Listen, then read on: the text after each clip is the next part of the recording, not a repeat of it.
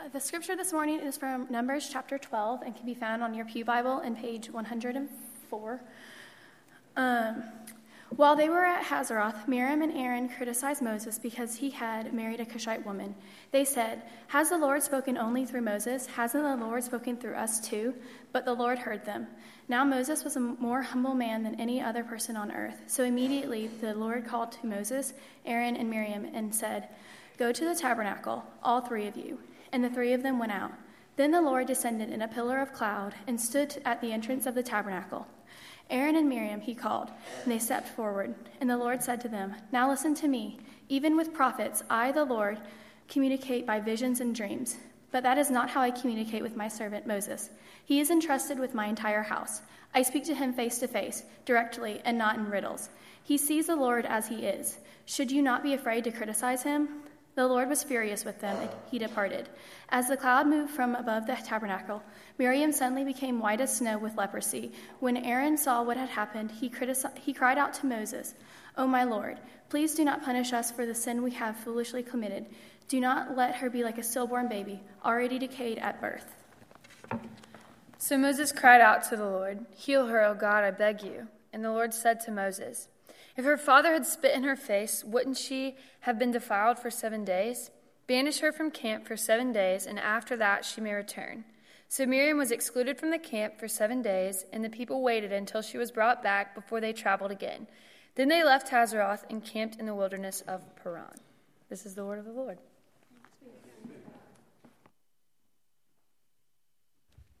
I want to encourage you to look at a couple of things uh, in your bulletin. Uh, you might notice on the cover page, uh, the title of the sermon is Monster in the Desert the Israelites are in the desert at this time. Uh, I was supposed to preach this sermon when I was stricken with uh, the flu. And so I'd noticed this morning Jacinta had take two. Isn't there like a take two on there? So I've got a take two. Very cute, Jacinta. Okay. Uh, there's also an outline in the middle there. We don't always have an outline, but it just kind of fits very well for this particular sermon. So if you want to follow along with that, you can. That's totally up to you. Uh, but we thought if that could be helpful for you, that would be great. How many y'all grew up with a brother or sister and you had some sibling rivalry going on? Raise your hand. Okay. I don't know what it was for you. A lot of you know I do this. Some of you might not have seen it, but I learned how to juggle from my sister after her freshman year at Vanderbilt. She met a guy named Carter, and he just taught her how to do all these cool tricks. And uh, see the orange one there doing that? Isn't that cool? Just jumping over there. Okay, you can just do it this way and everything. Um, and the thing was, I, am convinced she always made sure that she was always a couple of moves ahead of me. Does that make sense? And somebody said, Well, could you do it around the back? No, not yet. Well, Martha can. Yeah, I know. Can you do it off your knee? I'm getting there. Well, Martha already can, which, by the way, let me see. Oh, wait, wait, wait. Let me try it again. There we go. Okay. Uh, well, can you do the one, two thing? Yes, I can do. Well, can you do four? Well, not yet. I'm getting there. Martha can got really old. The thing is, now, today, th- this is actually incredibly relaxing to do. Uh, but back then, it was a source of uh, strife and anxiety because I, I was wanting to get better than her. Never did. I can barely do four. She got to five and could keep those in the air for a while, and I was like, I give up. But uh, uh, what should have been a source of joy and recreation wound up being something for a long time being frustrating to do. Can somebody hold on to these? Could you? Is it Josh? Right? Just met you. If I toss it to you, could you? You're so good. You play baseball, don't you? Okay. Oh, sorry. Now, bad, bad throw on my part. Okay. All right. Again, how many y'all have had the sibling rivalry thing? Raise your hand. Okay. So you know what I'm talking about here. Uh, it's kind of turned. Martha was older than me. I was the kid brother, and she was the one who I was always envious for. It's flipped in this story from Numbers 12 with uh, Miriam who's the protective older sister of Moses. It was Miriam who was clever enough to tell Pharaoh's daughter, you know what, you should have. Uh, uh, uh, Moses' mother nurse him, and she, she's able to keep Moses and the mother together there, and she's always watching out for him. But then she watches Moses grow up in the lap of luxury in the household of Pharaoh. And at some point in time, and we don't know when the monster of envy entered her heart, Was it early on or was it while they were here in the desert? Well, she definitely, definitely had it in the desert. We don't know how early it started, but she definitely had it. At that point, she sees her kid brother rise to greatness. And what's interesting is both Miriam and Aaron, her brother, Moses' brother, held these high positions among the children of Israel. Uh, Miriam was the high prophetess of all the women, overseeing all the women in their spiritual life. Aaron was the high priest of everyone high priest of Israel, the highest um, uh, spiritual office. So, both highly regarded, having a lot of influence, but the elevated position of Moses, they didn't like. And they became envious of that, and they wanted to be equal with Moses, and they wanted to have a reason to get back at Moses, but they couldn't find anything about Moses to criticize, so what did they do? They criticized his wife. Not very kind at all. But let's look at verse 1 here. Numbers chapter 12. While they were at Hazeroth, Miriam and Aaron criticized Moses because he had married a Cushite woman. This is probably Zipporah, who appears in Scripture. She had Cushite um, um, lineage. And so it's probably her that we're talking about here. And they were obviously, this was a smokescreen. They were criticizing him for marrying a Cushite wo- woman. This is a smokescreen because what's really going on is they're envious, and you see this in verse 2. They said, Has the Lord spoken only through Moses? Hasn't he spoken through us too? And then the ominous, but the Lord heard them. Dun, dun, dun, dun. It's going to get bad. Well, he heard them. Well, these two folks, Aaron and Miriam, they're not unique in the struggle with envy. You've struggled with envy, no doubt. Somebody has said if envy were an illness, the world would be a hospital. But let me ask you who comes to mind if I say the word envy?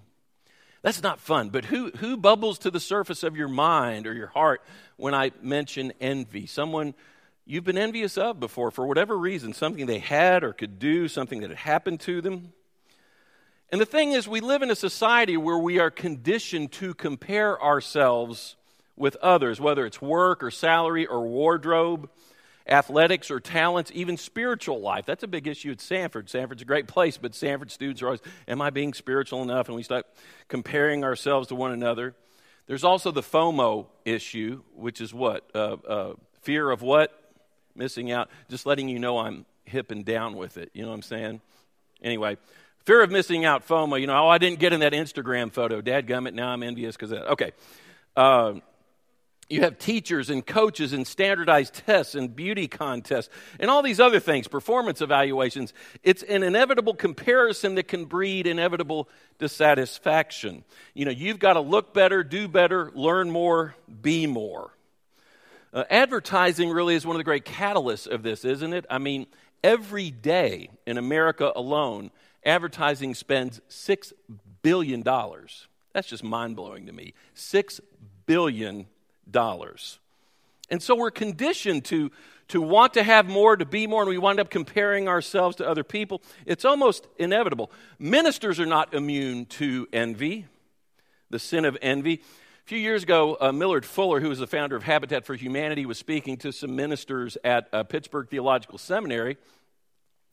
And early on, these ministers were talking in kind of a pious way about how, oh, greed and excessive living, you know, and selfishness is just getting in the way of our doing more and more creative ministry on behalf of the kingdom. And Millard thought they're being a little bit pious there. And so he asked this seemingly innocent question. He said, Well, is it possible for a person to build a house so large that it's sinful in the eyes of God? Raise your hand if you think so. Well, they all raised their hands, feeling proud of themselves.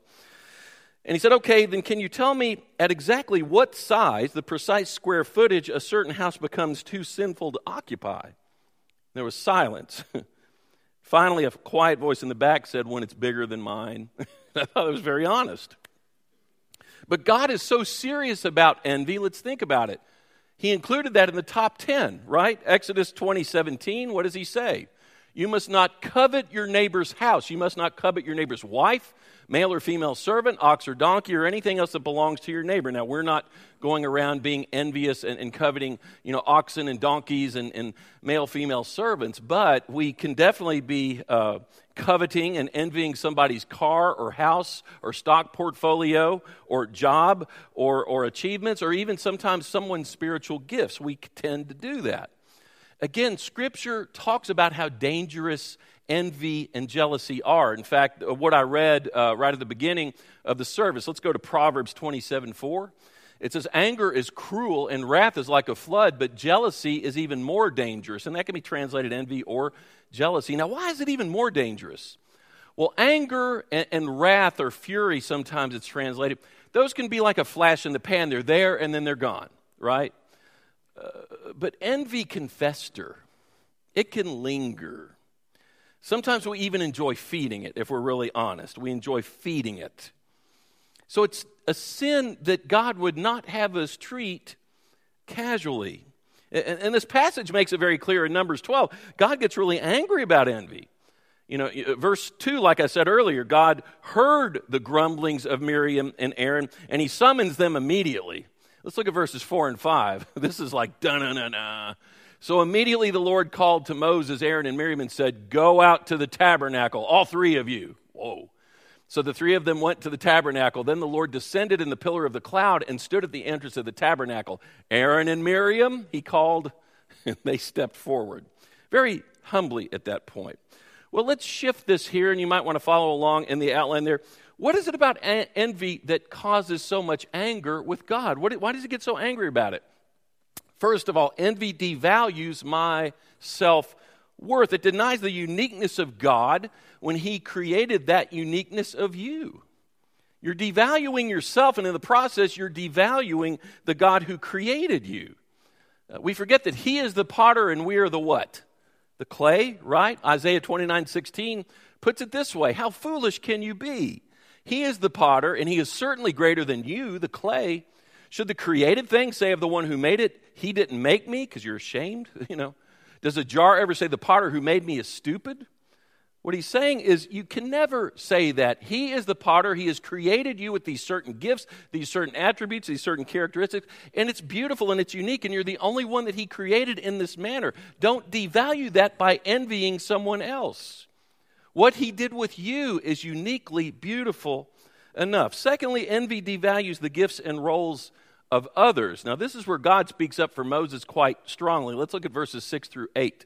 First of all, verse 6 And the Lord said to them, Now listen to what I say. If there were prophets among you, I, the Lord, would reveal myself in visions. I would speak to them in dreams but not with my servant Moses. Of all my house, he is the one I trust. Now, now, with house there, it's interesting the little play on words that God is using there. In all my house, really, their house of God back then was the tabernacle. Well, Aaron uh, could administer sacrifices in the house of God there. Uh, the prophetess Miriam could speak, you know, in a sense, God's word there in the house of God. But what he's saying is, Moses is head of all my house, the entire house of Israel, all the people of Israel, outside of this tabernacle. He says, He is the one I trust above all. He says, I speak to him face to face, clearly, and not in riddles. He sees the Lord as he is. So why were you not afraid to criticize my servant Moses? He's obviously upset about that. Why? Because they are devaluing the gifts that he has. It's not as if God loved Moses more than Miriam and Aaron. He just distributed different gifts to each one, unique gifts to each one. He chose each person to have a different role. And that's what we need to do as we do ministry in the kingdom is celebrate what each person with their unique gifts brings to the table instead of always getting jealous and, and comparing ourselves one to the other. Thirdly, envy distances us from God. Look at verse 9. God gets kind of ticked off and leaves. The Lord is very angry with them, and he departed, and he left them. Again, there's no respect here for his sovereignty and his creative abilities. And, and obviously, clearly, they're the ones who move. You've heard it said if you feel distant from God, guess who moved? And it's more you. Fourthly, and I need to steep ourselves here in just, for just a moment envy corrupts community. A little bit of background. The envy of Miriam and Aaron you know, it's already starting to drive a wedge between themselves and, and Moses, not, not on Moses' part, but because of them. But it also winds up having a damaging effect on the entire community. Envy can do that. Look at verse 10, the first part. As the cloud moved from above the tabernacle, there stood Miriam, her skin as white as snow from a skin disease. Now, some translations say that she had leprosy. We're not sure about that, probably not. The, the, the, word there in the Hebrew is for multiple words that can mean a, a variety of skin conditions. likely what most scholars say it was probably a skin condition that could become chronic leprosy.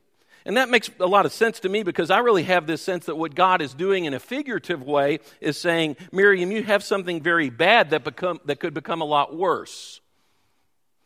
I think the physical ailment of this skin disease is really a way of him saying, Your envy is something bad enough and it could become worse. And it does. It winds up affecting the whole community. But first of all, let's look how Aaron begs for her to be spared. Look at verses 10 through 12. When Aaron saw what had happened to her, he cried out to Moses. Now, now he loves Moses. Oh, my master, please don't punish us for the sin we have so foolishly committed. Don't let her be like a stillborn baby, already decayed at birth. And even Moses, whom they had obviously insulted and insulted his wife, he winds up interceding on her behalf. Verse 13 so, so Moses cried out to the Lord, Oh God, I beg you, please heal her. No doubt Miriam and Aaron are glad at this point that, he, that Moses is so in good with God and has such a pivotal role. Well, now again, let me stress again, it corrupts the entire community. Miriam had to be separated from the rest of the community. In fact, let's go on and go to verse 14 through 16, it says, But the Lord said to Moses, If her father had done nothing more than spit in her face, wouldn't she be defiled for seven days? Now that sounds strange, and this is God speaking. What God is saying is this sin of envy is so serious, you could liken it to something, her doing something so detestable, something so disgusting that the father might be tempted to spit in her face. He's speaking figuratively there, but he's saying it's that bad. It's that bad. Okay, so keep her outside the camp for seven days, and after that, she may be accepted back. Now, that was the normal thing. If you had some kind of skin disease, you had to leave the camp for seven days. And in fact, once uh, you left uh, being uh, kind of banished, if you will, out there, you come back into the camp, but you still have to stay in your own tent for seven days. And then you can be restored to the people. So, it says, So Miriam was kept outside the camp for seven days, and the people waited until she was brought back before they traveled again, but then she had to stay in the tent for seven more days, two weeks. Now they had planned to get up the very next day and head to the wilderness of Paran, but it says they left Hazeroth and camped in the wilderness of Paran, but that was two weeks late. In other words, what she had done with the envy impacted the whole community. It delayed their departure. It kept the whole kingdom, if you will, of Israel delayed. And envy can have that effect. It can wind up having a terrible adverse effect on a whole group of people. It's divisive, which is why James says in James 3:16, "For wherever there is envy and selfish ambition, you will find disorder, sometimes translated division, and evil of every kind." It impacts the entirety of the community. So let's get real practical here. What can we do to counter the envy? First of all, call envy what it is and admit your feelings. You know, sometimes we're so embarrassed and ashamed of our feelings of envy. Really, what we need to do is pull them out and pull them in the light and, and, and look at it. Analyze it. Why am I so envious? Sometimes we need to confess it, maybe to someone else, obviously to God, or maybe even the person who is the subject of envy and say, I'm really envious and I'm struggling with this and I need your help. You know, once we own up to envy, that can empower us to use it toward the good instead of be used by it. So admit it. Secondly, stop comparing. Easier said than done, I know, but train yourself to keep from viewing people as a hierarchy. I think that's one of the real tragedies of envy because you wind up seeing people not, not as equal not on an equal plane the way the beautiful Lord's Supper table or the way the cross winds up equally, you know, making everything equal among everybody. But instead, you have this hierarchy of people, almost a caste system of people, based on the kind of envy or want you have from this person or that. And, and, it can even be taken a step further where you wind up looking down on these people who are further down. Stop comparing. You know, remember that that different means different. It doesn't mean better or worse. And, quite often you'll find somebody whom you perceive as being worthy of envy, so to speak. They really don't have the great kind of life you think. They might be struggling with things about which you never had any idea. If you get to know them, you realize they have great days and then not so great days. They are always struggling with something just like you are. You can always find someone who has more than you and someone who has less than you. Someone more uh, successful than you, someone less successful than you. You know, someone who has had great things happen and then people who have had tragic things happen. But again, that applies to everyone along the way. I love the passage just before Numbers chapter 12. Moses gets really upset with Joshua because of something Joshua says. Joshua sees that God has distributed some of Moses' leadership abilities among the people, and they're starting to exercise them. It's like that's a threat to Moses' power and authority. Look at this. Go to uh, Numbers 11 28. Joshua, son of Nun, who had been Moses' aide since youth, spoke up and said, Moses, my Lord, stop them. Stop them, Moses. They're usurping your power. You know, they're making you look bad. And I love Moses' wonderful response in verse 29. He said, Moses replied, Are you jealous for my sake? I wish that all the Lord's people were prophets and that the Lord would put his spirit on them. Moses realizes that the greatest achievements in life are not individual accomplishments, they're the ones where people band together and do it for the common good, especially in the kingdom of God. That's the way to do it. Celebrate the gifts that others bring to the table.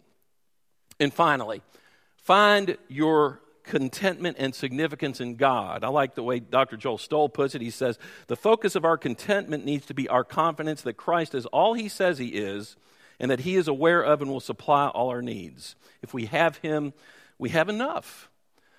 And I can't help but think of the wonderful passage. I know you're familiar with it, Philippians 4, mainly Philippians 4:13, but let's see how it leads up because Paul basically says, I know what it's like some days to have not much. I know what it's like to have a whole lot, but I'm content either way. What does he say? I'm not saying this because I am in need, for I have learned to be content whatever the circumstances. I know what it is to be in need, I know what it's like to have plenty. I have learned the secret of being content in any and every situation, whether well fed or hungry, whether living in plenty or in want. I can do all this through him who gives me strength. Now, I need to talk about somebody here uh, in the church. And I asked him if I could talk about him behind his back, and he gave me permission A couple weeks ago, how many of y'all know Brian Bonds? You know Brian? Great guy. Uh, he's battling ALS. And uh, how old is Brian? Anybody know about? He'll love me for asking that, but you might know 40s, 50s, something like that. I don't know. Anyway, wonderful, wonderful guy. A couple weeks ago, I was on this list. Some of you do this. I know Tracy Johnson and some other people are great about this, but uh, I went over on a Monday to feed Brian. He can no longer use his arms, and he's in a motorized chair that can kind of scoot around. And so I went over there, and, and you, you, cut up hot pockets and pop them in his mouth and everything. It was kind of fun. And uh, but it was just amazing. I got there at noon. I left at three thirty. And the reason being, he's just so great to talk to. Those of you who know him, he's so full of life, he's so hilarious, and he is so upbeat, you cannot help. You know, I mean, he's the same as he was before ALS started, started working on him. I mean, you, you leave his presence just uplifted. You really, really do. Uh, I got home after being with him for all that time, and Deanna was shocked because she had gotten home from school. She said, I thought you were there at noon. I, I said, Yeah. She said, It's 3.30 now. I said, Yeah, I know. I, I just left. And uh, she said, What was it like? And I said, It was almost like a mystical experience. And, and she said, What do you mean? And the weird thing, y'all, is that I'm sitting there with Brian all this time, and I just basically. I, I, totally forgot that he is in a, a, motorized chair now and that he can't lift his arms, you know, and that he has to be fed. And I promise you, almost every minute I was there, it was like those realities melted away, and, and the true reality was that he's just Brian. And, and, and, it's as if he could just get up and walk out of the chair now. No, he couldn't. But it was the way he was talking and the way he was celebrating, you know, our friendship and our exchange and give and take. And it was just amazing to me. And, and I sat there, you know, and I would catch myself. I was like, oh, yeah, he's in this chair and he can't move his arms, you know, they're down here and I was just blown away. And what was weird is I found myself envious because of his incredible disposition, which quickly changed into being incredibly inspired. He's just that kind of guy. And, and I'll never forget that. It was like this mystical thing where the chair melted away, and I couldn't tell that the arms were just hanging there. It just kind of blew my mind. Now, this is really weird in a God thing, too. Matea, for reasons I still don't understand, emailed me on Thursday a video with Brian in it. She just said, I just thought you'd want to see this. She had no idea I was going to talk about Brian today. And I'd asked Brian, hey, is this cool with you? Uh, and um, how many of y'all been to vacation Bible school? Some of you kids, you've been to VBS. How many? Oh, Ethan, you remember this. Y'all ever done the lawnmower song? Yeah, lawnmower song. Uh, well, Matea just happened to send me this, and I'm going to show this because it's not like Brian could do it now exactly in this way, but this is how I think of Brian even now, though he's in this chair and can't move his arms. So let's watch uh, Brian. He's right in the middle in the brown shirt.